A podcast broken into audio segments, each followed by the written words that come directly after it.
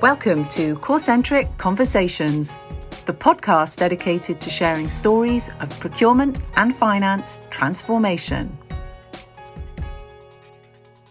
Hello, everyone, and welcome to this episode of Corcentric Conversations The Importance of Digitalization to a Remote Workforce. I'm Kelly Barner, and I'll be your host for this podcast. Today, my guest is Dan Andrew, Senior Vice President of Sales at Corcentric. Dan has over three decades of experience in the area where finance and technology merge. He works with some of the country's biggest companies to configure innovative payable solutions that can deliver ROI in the first year. Welcome, Dan. Thank you, Kelly. It's a pleasure to be here with you. And I'm glad that you are here because the primary topic for today is one that I think is tied very closely to your background. And that's the importance of digitization for a remote workforce a topic that's certainly been in the headlines for weeks now as companies and employees worldwide try to adjust to forced working from home in the face of the coronavirus pandemic.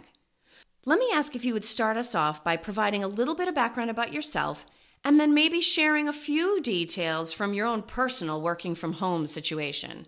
Sure, Kelly. Thank you. I've uh, I spent 11 years in a 50 billion dollar organization, so I grew up in large corporate America uh, working with technology and financial solutions.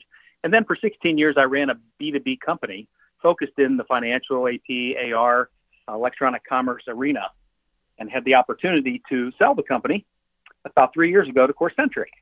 And so now I've been working with the, the team with Corcentric with some of the brightest and best companies. And my sales team is very accustomed to working remote. I am not. I've, I've spent my time in the office. Yeah. And right now with this pandemic working from home, it's a little bit of a shift, as many of you are experiencing. But I have an office and we're spending a lot of time with our family, but I'm very anxious to get back into the workforce and to the office just like everyone else.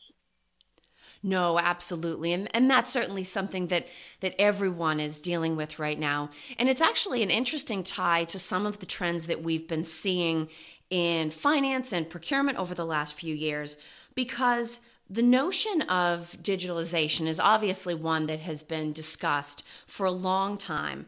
And we've been trying to leverage its power in part for the sake of distributed activity. Now, typically, when we talk about being distributed, we're thinking about being down the hall, being in another facility, as opposed to everybody working out of their living rooms and dining rooms. Uh, but at the same time, it is sort of a, a stress test for this notion of a distributed business. How do you think an investment in digital source to pay actually helps prepare an enterprise for whatever may affect their workforce? I think an investment in that area is actually a, a great way to help through this whole pandemic and in the business because just to give you some examples, we've kind of had a mantra over the years that said three things. The customers need to be able to be anywhere, the processing needs to be able to be located anywhere, and the employee needs to be located anywhere. So when you think about this pandemic right now, everybody working from home, some of the customers that I've seen, they ask questions about can they bill their customers? Are they able to pay their suppliers? Can they effectively manage their spend? Can they see what they're buying from their suppliers and who they're buying from. So are there are their teams equipped to be successful? So if you're if you're a CFO or a CPO, you really need to make sure your team is completely equipped to be able to manage it from a remote location. It should be seamless. Um, I've talked to customers who have used our solutions and are delighted through this time from a work perspective because they can get access to all the information digitally. Other clients I've had discussions with who are very much disrupted and they're panicked because they need those solutions. So, an investment in technology and solutions really would help you as you think about the purchase order requisition through a PO, through a receipt, and invoice and payment. Ask yourself this during this pandemic is all of that digital? Because if it's not, it really needs to be. There really should be no barrier, and all those transactions should be seamless, and you should be able to take advantage of that operating environment today and in the future. Uh, an investment in technology, Kelly, is a great way to do that. You know, it's interesting. It's it's funny. We think about how much business has changed, obviously, over the last few decades, and even the idea where you talk about businesses being equipped to navigate this time. It's really not equipment anymore. And isn't that what's at the heart of digitalization? That in order to be equipped, other than the device that you're using to access a given platform or solution, it's really no longer about the equipment. Now, being equipped digitally to function in this world is about being connected, information, transactions. Can people request what they need? Can they get the approvals that they need? Uh, it does provide us with a completely different way to look at that. Um, but one of the other things that you said that I think is interesting, and it's a good reminder to all of us, really under any business conditions, about one of the things that is the most unique about procurement. And that is the fact that we are distinctively not internal. Obviously, our relationship with the C suite is critical. Our relationships with distributed buyers and budget holders and project stakeholders are critical. But we're also a key interface point to suppliers, primary external stakeholders. And that is something that is unique about the procurement function. These stakeholders, these external stakeholders, the suppliers, are also users of our procurement platforms. How do you think that our level of digitization and our concern for a supplier's user experience can affect our success as well as our ability to enable buyers? Well, I think the level is, is very impacting because if you think about it from a procurement perspective, you're the buyer and you're focused on what you have. But in your world, it's really about the external, as you described the access, the level of visibility, the relationship with your suppliers that are all external. So you have to be concerned with the ability to communicate effectively electronically with processes and technology and solutions with your suppliers. So, for example, are you procuring, let's say you're procuring at home, are you using a GPO and getting the best price from all your the spend and all mm-hmm. the suppliers that you're working with? And how about from a transformation perspective, are you, are your suppliers enabled? Think about it from their world. Are they able to bill you okay? Are they able to see that purchase order? Are they able to fill the information? Can they make sure that they get the visibility that they need? Because you're you're relying on them. You're dependent upon their ability to be successful as well. So giving them tools and technologies and solutions that allow them the full visibility that you also want and expect is critical to being able to make sure your digital supply chain is uninterrupted through this pandemic. No, and and we are certainly in a time where you know, an exception that's required by a certain supplier might not be a big deal while we're all in the office. Maybe we say, okay, they're not completely able to conform to our stated process, but as long as, you know, 90, 95% of the suppliers can follow the process, we have the bandwidth, we have the headcount to handle some of these exceptions. And now anything that has any sort of a physical requirement around payments, invoicing, any sort of transaction that can't be fully digital, that is a serious problem. And those exceptions can be disruptive both for the company as well as for the suppliers that in the past have been reliant upon our ability to accommodate those exceptions needs.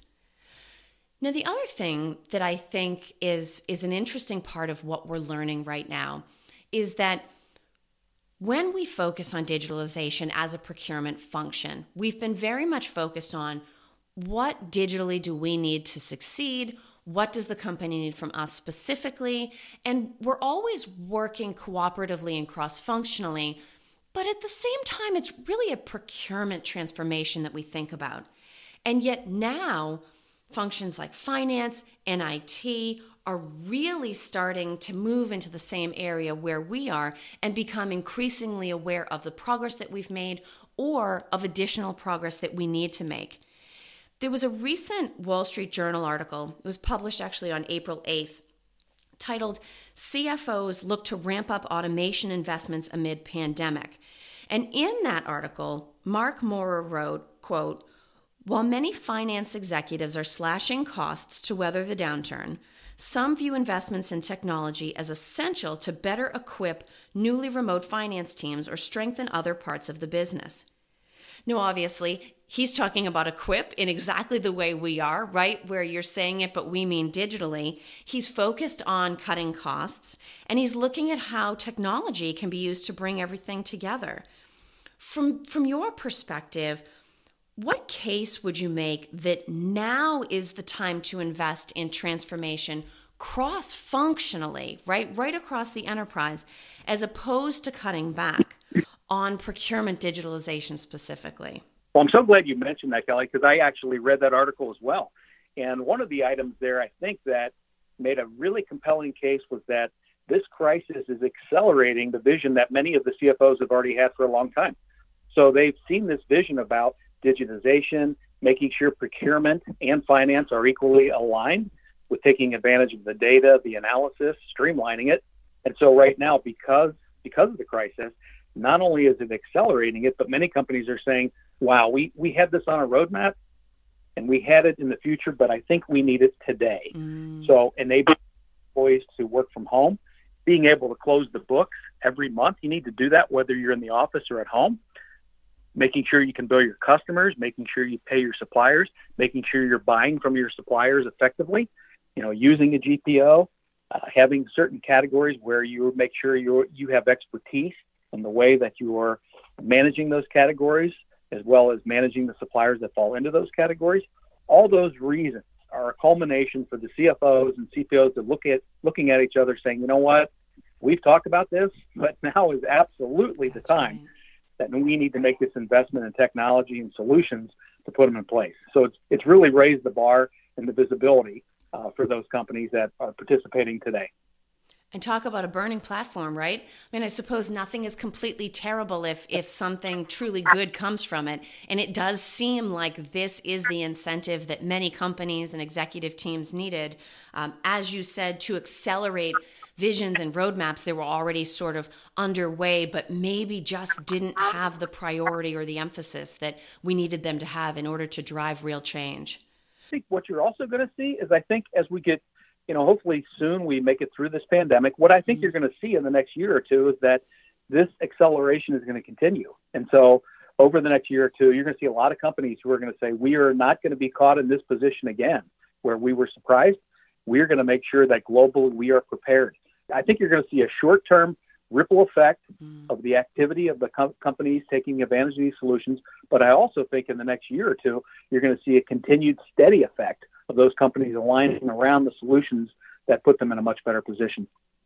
Well, let's certainly hope so, right? We thought we were in interesting times before, and as it turns out, I think the interesting times are just getting started. So, Dan, thank you so much. As we come to the end of our time, I want to thank you for joining me today to talk about this interesting and extremely timely topic. Well, thank you, Kelly. It was a pleasure to be here. I'm so glad we got to spend this time together. Thank you. And thank you as well to everyone who listened in today.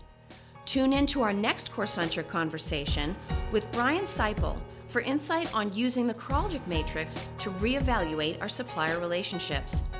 Until next time. Thanks for joining this Corcentric conversation, the podcast dedicated to sharing stories of procurement and finance transformation. We hope you found our discussion useful. With each episode, it's our goal to give you insight on how to lead change your organisation Get started by visiting us at corcentric.com. That's C O R C E N T R I C.com.